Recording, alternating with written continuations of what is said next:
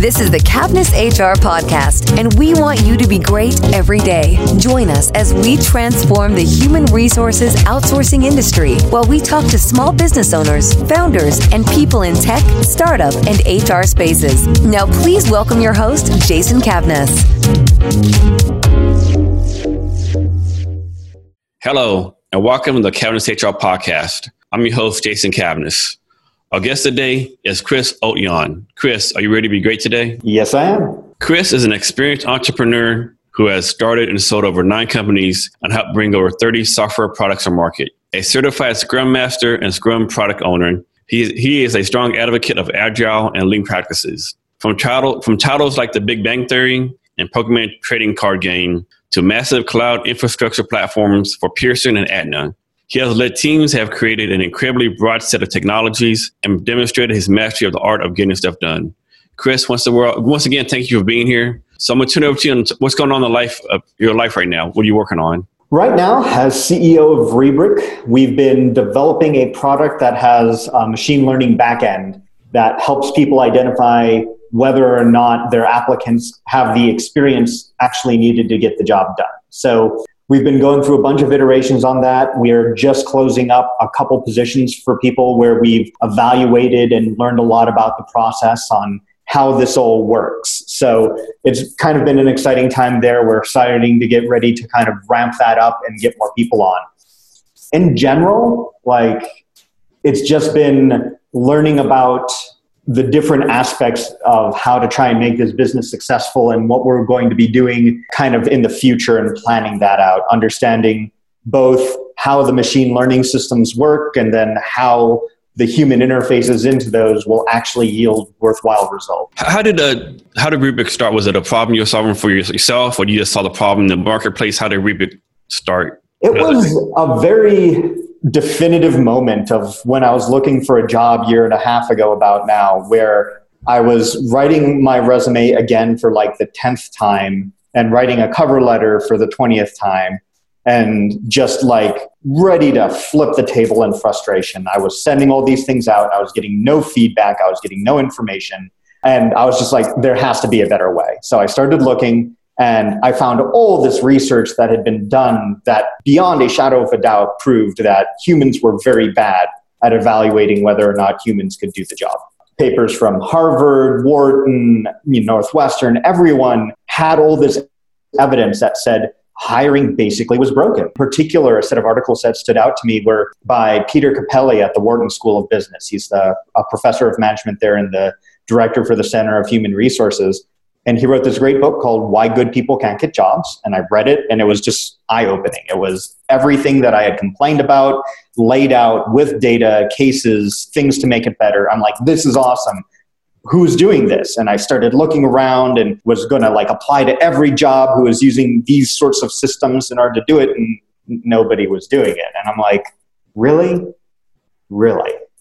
And then I just kind of moved on from there and decided that if nobody else was going to do it, I guess I had to. So. I mean, there's so many things wrong with the hiring system. I mean, like, like, like you always hear, you have a better chance to get a job if you have a job. Like, I've never understood that, you know, or like, you know, if you have like a one to year gap, you know, that's a negative. Well, what if you're like, you know, doing something productive, you know, like taking care of a sick parent or traveling? It is so many people have these biases, like this first impression bias. You know, most people judge somebody within the first 20 seconds. I mean, there's just so much broken up the whole system. Yeah, it's, it's actually called confirmation bias. And this was one of the studies that I came across that was just like terrifying in power. Within the first 10 seconds, you will form an opinion of a person. And you will spend the remaining half hour of that interview either confirming your positive impression and asking questions and you know interacting well and doing things well so that person succeeds. Or if you don't like them, every little nuanced mistake they make, you'll just dig in more, make them more nervous, it'll cause them to make more mistakes. And it's like so powerful.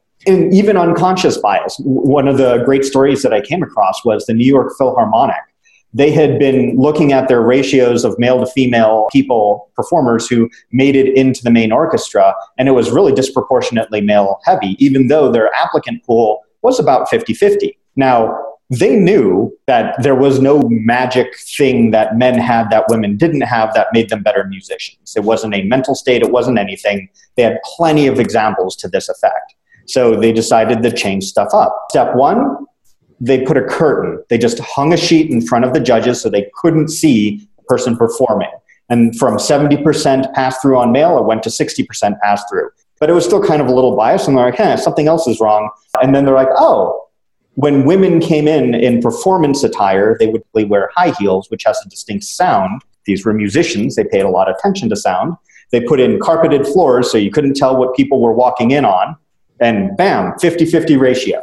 It's almost like humans are filled with unconscious bias that they aren't aware of. It's true, and then like very true. And it's the, the solution is trying to how do you get past all that and get the best best candidate. You know, I'm, hopefully that's a problem we, you can solve a Rebric. Well, I, I think it's not complicated, right? It's we place this huge burden on hiring managers and employees that somehow they will magically look at a person, ask a random set of questions, and then sure you can do the job like humans are horrible at that. Like even in any study, just looking at something estimation, like try to estimate how long a task is going to be, humans very bad at.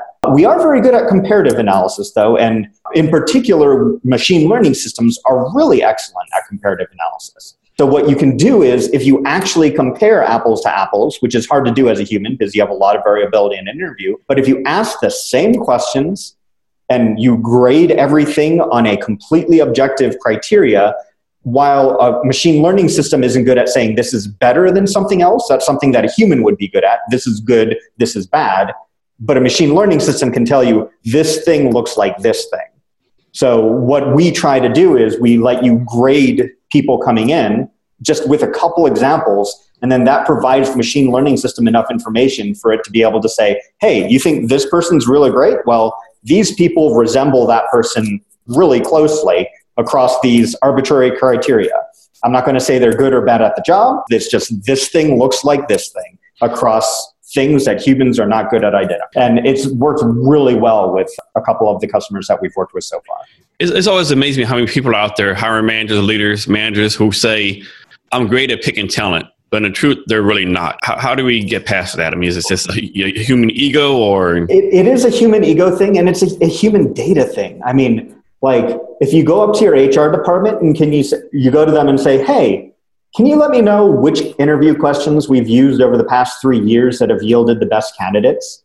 If they say, absolutely, sir, here's the statistical plot of all the questions that we ask and the effic- efficacy of each of those on determining whether or not this person will succeed at the company. It's like, nah, we don't have that. We don't have any data. We don't know what makes a good employee. We just know that, you know, hey, if they're willing, and it depends on the company. Hey, we want heroes and rock stars, right? You know, you hear rock star a lot. Basically, it's I want somebody who, if they can't get the job done, will crush their soul into a fine bone paste so that I can make my product sausages out of it. And if you're not willing to jump into that grinder, eh, it's not going to work because we're really dysfunctional. The sad truth is, every company has its own magical amounts of dysfunction, and really identifying people who can succeed and thrive in there should be more of a focus, but HR doesn't have the data or the tools to do that right now. Chris, next let's switch to your experience with products. Over the years, how has your experience with the developing products evolved over the years? So it started off having absolutely no idea what I was doing and using the methodology of, I guess if I work an infinite number of hours, something good will probably happen because random probability states that that's just the way things are. Video game industry was particularly conducive to this thinking. And after I had been through a couple early companies of, hey, and when you're trying to make like props to people who are in the video game industry because if you're trying to build like tax software, you can say, hey, I need this software to allow users to calculate their tax rates. It's like, heck, you can test for that. That seems, when you're building something, you're like, I need this to be fun and exciting. You're like, yeah, have no idea like what you add. It's not like, oh yeah, we need to reduce three bugs and then we'll have fun and exciting. It's like, no, it's some some magical mystical thing and the only way people had gotten there in the past, a lot with these you know passionate CEOs who started companies to make video games, was to work infinite hours. Did that a few times, decided that while it sometimes yielded good results, it sometimes didn't, and there had to be a better way. So that's where I really started investigating agile practices and methodologies and just expanding my toolbox of, hey, look, working 100 hours is not going to solve this problem, but working smarter at 40 hours will. So how can we work really smart? Coming up with ways to optimize teams, coming up with ways to optimize interactions and communication. That started to really help on the project management side. Product management was kind of later in my career after I got a good handle on getting stuff done. Well, if you build something that nobody cares about really quickly, you're still not in a great place. So as my career uh, went forward, I got more and more in charge of, hey, this thing actually has to do something useful at the end of the day. So that transition really got me into analytics, business information, metrics, thinking about pipelines and funnels and how people interacted with it, getting that data, and then using my production and design knowledge to say, okay, like you know, in the video game side, people are really not using this aspect of the game. Is it? It's hard to reach. It's hard to understand. It's not linking up. Figuring out, coming up with that hypothesis, doing the iteration on the product so that it meets those needs to solve that problem, and then most importantly, validating that it actually works. So you put it out there, you see your numbers increase, you're like, great, I hit it. Or you see your numbers static and you're like, hmm, I guess I did not do that right. I'm, I'm going to have to take another look at that. Chris, over the years, what uh, what tools do you have you come to like or, or like to use when you're building products? Any certain ones that you like your go to tools? So, in a pinch, if I'm a small team and we're moving at light speed, Trello is a really nice organizational. Toss it up, work with it, not a lot of overhead. That starts to fall down when you get a bunch of teams collaborating and you need something like Rally, I've used, uh, which I guess is CA Agile Central now after they got purchased. But that's a, a powerful tool. It leads you down a road. I really like Pivotal Tracker. It's a pretty prescribed method of using agile methodologies, but it's a good one. So it, it helps you get in the habit of doing things the right way. And then there's the when you get to the largest levels of dysfunction in the world, your Fortune 500 companies that have 300 people coordinating across 70 teams to build a single piece of software, that giant fustercluck requires something of epic proportions that can be customized to the specific dysfunction of that organization. That's when you have to go to Jira, which Jira lets you do whatever you want, but Jira lets you do whatever you want. So if you have some really poor wants and desires, it will totally enable you to do things that you really shouldn't be doing. Chris, from your point of view, it's like this is a two part question. What are the pros and cons working at a large corporation like Aetna, and then what are the pros and cons at, for working at a startup from your point of view? So I'll start with the Fortune 500 because the pros are pretty straightforward. My AWS budget when I was at Pearson was $1 million a month. That's what I got to spend on servers. That is a lot of money. I was working on a $140 million project that had this additional budget tacked onto it because the original 140 wasn't going to cover it. So, you know, it's just the resources available were ridiculous. The cons of that was if what you needed didn't fit their definition of, you, you just had to figure out the bureaucratic nightmare of doing anything. I need a new piece of software. Well, I have this $5 million budget. Doesn't mean that I can just buy that software. It means that I have to, you know, normalize it across VPs, go to change the review board, get this person to sign off, you know, go around this person, take that person out to dinner, you know, shake this person's hand, make another presentation, make another presentation, present again the same thing to the same people who forgot the first time that you presented it. And then finally you get your sign off and you get the thing that you need to move forward. Once that was all in place, really good you know ability to go but again and then you just have large corporation dysfunction which is various different people who had been there or a lot of crufty code that has deteriorated over the decades and just having to deal with that legacy stuff so that's kind of the cons for a small company it's kind of like inverse it's, it's always new and fresh and exciting uh, it's cool to have the flexibility to do what, whatever you want but boy can you paint yourself into a corner quick the number of startups that I've been at, and I, I, tended to go with like earlier stage startups. I was like employees seven to 12 at a bunch of places. Usually the first production or project or product person to come in other than the CEO. So really nice blue ocean to explore both on process, on, you know, different things.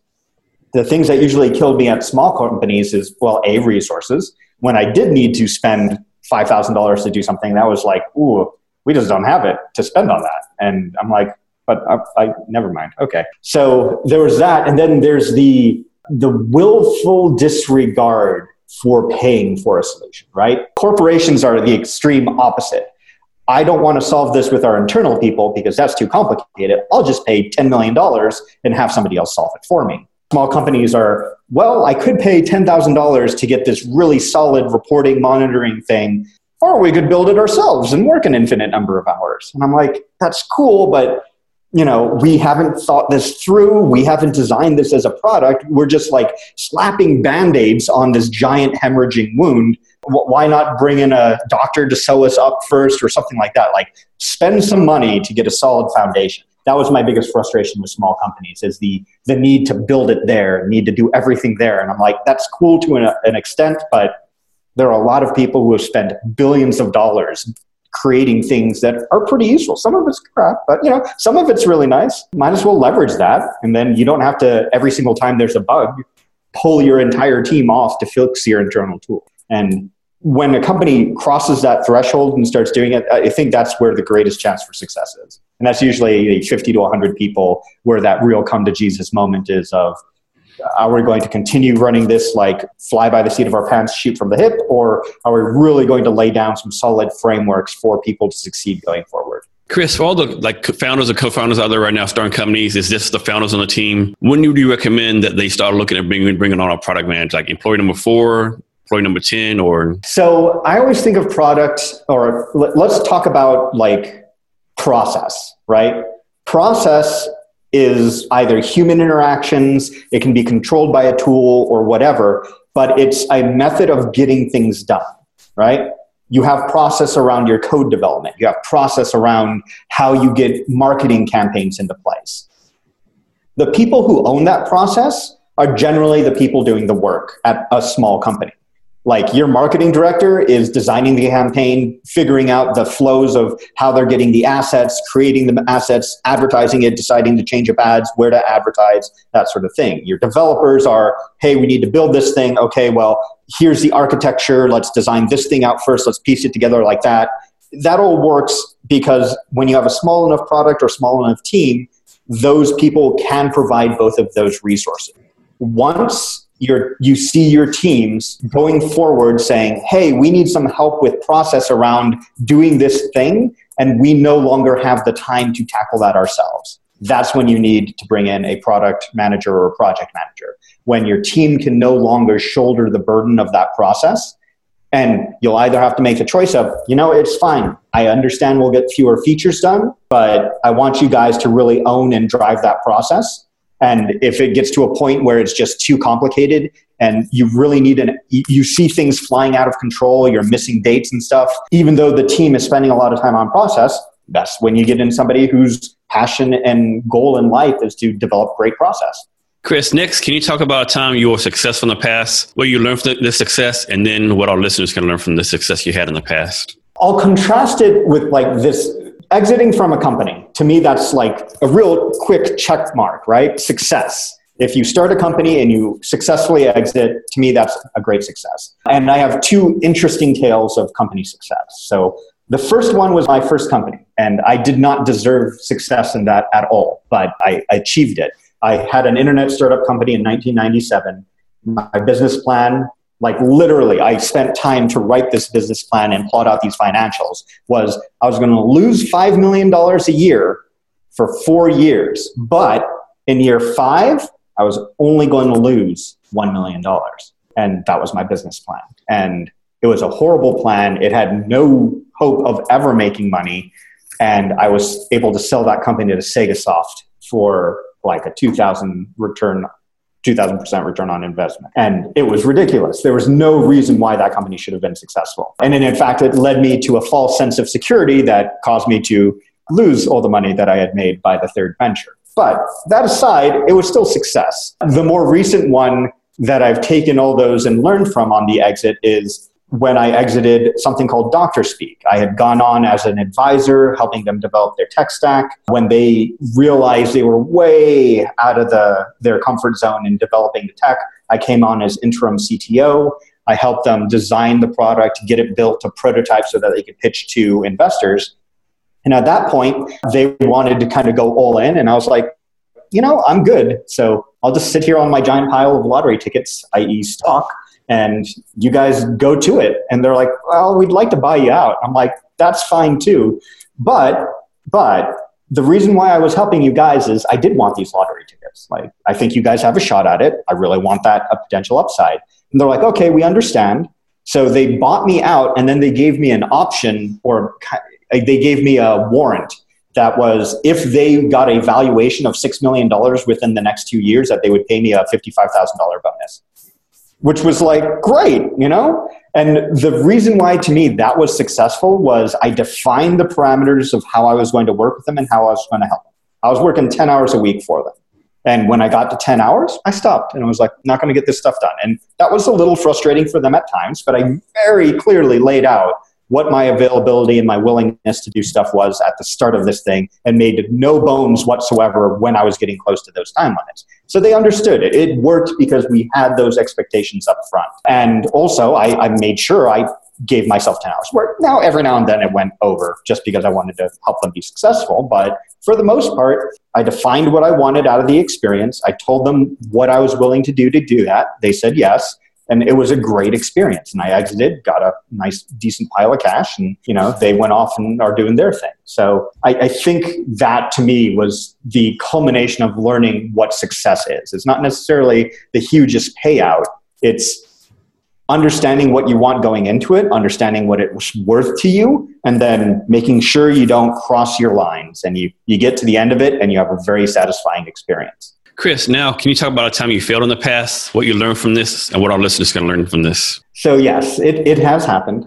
And I think probably one of the key things on failure for me was company number three. This was after I did two internet startups, was flying high. I was like, I'm so good at businessing. I have these ideas, and then just people throw money at me. It's wonderful. I, I have this other idea. I'm sure people will just throw money at me. It's, it's no now. Starting a company in 1998 versus 2003 is very different. Co Studios was a PlayStation 2 and Xbox developer that I had started up with some friends, and we actually had gotten started on Game Boy Advance stuff. And my problem and the problem for that entire company was A, I had an inflated sense of what I could accomplish on my own, and B, I had, once I realized that I was out of my element and I went to ask other people for help, I was completely unfocused in that ask.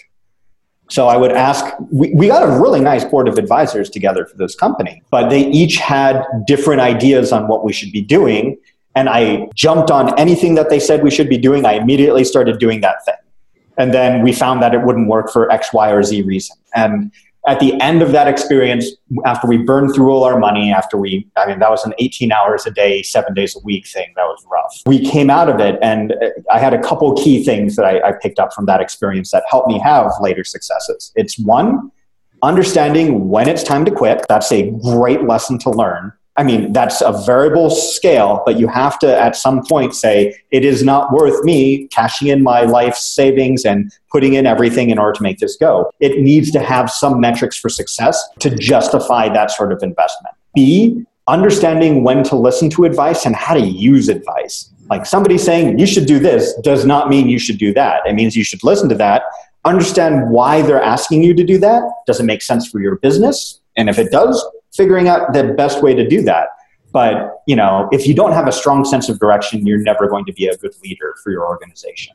And if you jump ship on every idea that you're on the second somebody's suggesting new, you're not going to get very far. So that was the other lesson I think that was key there. Chris, talk about someone who's helped you in the past and how they helped you out. So I think Eric Marcoullier, who uh, is an entrepreneur who I've known for decades now. But uh, yeah, no, I met him when we were both in the video game industry. We got along really well. We kept in touch. We started, we were both entrepreneurs. We would start companies. And in our group of about 10 of us who knew each other in these various contexts, they would come and go. I would say me and my friend Dustin were moderately too successful on the entrepreneurial scene. And then he just like blew it out of the water. He had a company, Gnip, that he sold to Twitter, had a pretty good exit from that, had a couple other really good exits too. So he made it. And we always kept in touch. And when I was doing Rebric, he was kind of key in helping me keep focused because he has had a lot of similar experiences. So when we see each other and we would help each other with companies over the years and talk about stuff, and he'd be like, Oh, I'm interested in this. And we're good at keeping each other on track. And it was very helpful. And so our investor meetings are fun. We climb a, a, mountain called Sanitas up in Boulder. That's what we do. We climb up it. We talk about things, and depending on how good a shape I'm in, we get more discussion or not. But in those kind of conversations, he really helps just like say, just stop with all the superfluous stuff. Like, I, I hear what you're saying. Those are the things that you want to do because they're fun or exciting or new. And you want to just like shift and grab the thing. But we've both gone through this enough times that in our heart of hearts, we know you stick with the thing, you stay persistent, you switch directions a little bit, but you don't just go the opposite direction and kind of split your focus. Time is such a critical resource. It's really easy to waste a lot of it. And he's done an amazing job to help me kind of keep on track. And we don't agree on direction all the time, but he does really help me say, focus on the thing, determine if that thing is going to be successful. And if it's not, go on to the next. But don't just, you know, try to do five things at once because you're just going to spread yourself too thin. That's my problem. I always have a habit like doing like everything at once, and then you do everything horribly. So yeah, I, that's something I got to work on too. It's it's a hard problem as an entrepreneur who's passionate about stuff. Like not to get passionate about stuff, but gotta, or otherwise you'll just spread like jam too thin on toast, as Tolkien would say. Chris, do you have a, a book you can recommend to our listeners? Two books. One, if you're trying to hire somebody, Why Good People Can't Get Jobs by Peter Cappelli. Like that was to me a life changing book in the like understanding the issues with the workplace and some ways of fixing it. Even if you don't use Rebric as a tool to help you going forward, a lot of good lessons there. Another one that I kind of have taken and really appreciate the data focus and data first aspects of it. Even though he's doing qualitative data, he's really trying to quantify it as much as possible. Jim Collins Built to Last, and he has an entire series of books that kind of look at this approach on what's the difference between a good company and a great company by comparing similar companies in similar marketplaces, one that either performed a market standard or slightly less or failed, and then another one that exceeded every expectation and what the differences, the core differences between those two companies were. And it's a great look at what makes a company great. Chris, I understand you have something for listeners today. Yes. So Rebric, R-E-B-R-I-C dot I-O, we are helping people find candidates for positions. And right now, we're primarily focused on web front end developers. So if you are looking for a web front end developer and you would like to have a system that evaluates them to see if that flavor of web front end developer will meet your needs. We're going to be able to take on and expand our beta for another 10 people. And that would be for basically no cost to find a individual who meets your requirements to start your job. As long as you're willing to work with us on defining that position, we'll find those people for you. So this is kind of our last push before we're trying to do our next round of funding. So we really want to see and confirm that all our theories on what this system does are successful and hopefully find people some great employees. Chris, can you provide us your social media platforms either for yourself first or your company so people are going to reach out to you? Rebric.io, we have R E B R I C.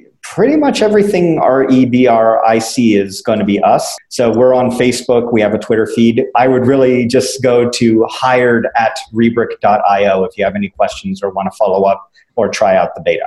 And for our guests, all these uh, links will be on our show notes. Chris, for coming to the end of our talk, can you provide any advice either to, you know, brand new entrepreneurs, uh, founders that have been in the game for a long time, or any people trying to do product management? Go watch Darius Kazemi's How I Learned to Win the Lottery and You Can Too. It's a great talk that summarizes a lot of entrepreneurial, which basically states, yeah, I was passionate. I had an idea. I built a community and made several hundred million dollars great for you but it doesn't always work that way. And it's a great look at the entrepreneurial cycle and it really helps you appreciate the difference between playing the lottery and learning how to win the lottery better which is patently ridiculous. You can't. It's a lottery. And b how do you earn more lottery tickets which is something that you can do. And i think that's a distinction that gets lost on a lot of entrepreneurs and it's an important one to understand and know particularly to understand when is it time to pivot, when is it time to quit, when is it time to push forward, how to win the lottery. Chris, thank, thank you for that. Thank you for being on a podcast. Really appreciate it. You gave us a lot of good value from your experiences and a lot of value. You're doing some great things and you're solving a really good, a good problem we need, we need to fix with Rebric.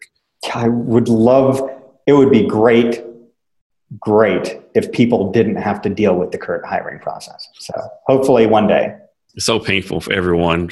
I mean, even the hiring managers, recruiting, HRs. It's like there are few things I've ever seen in business where everyone says this is so broken, and yet there's so little that's actually being done. People continue it. doing the same thing over and over again. For our listeners, thank you for listening to our podcast. I appreciate your time as well.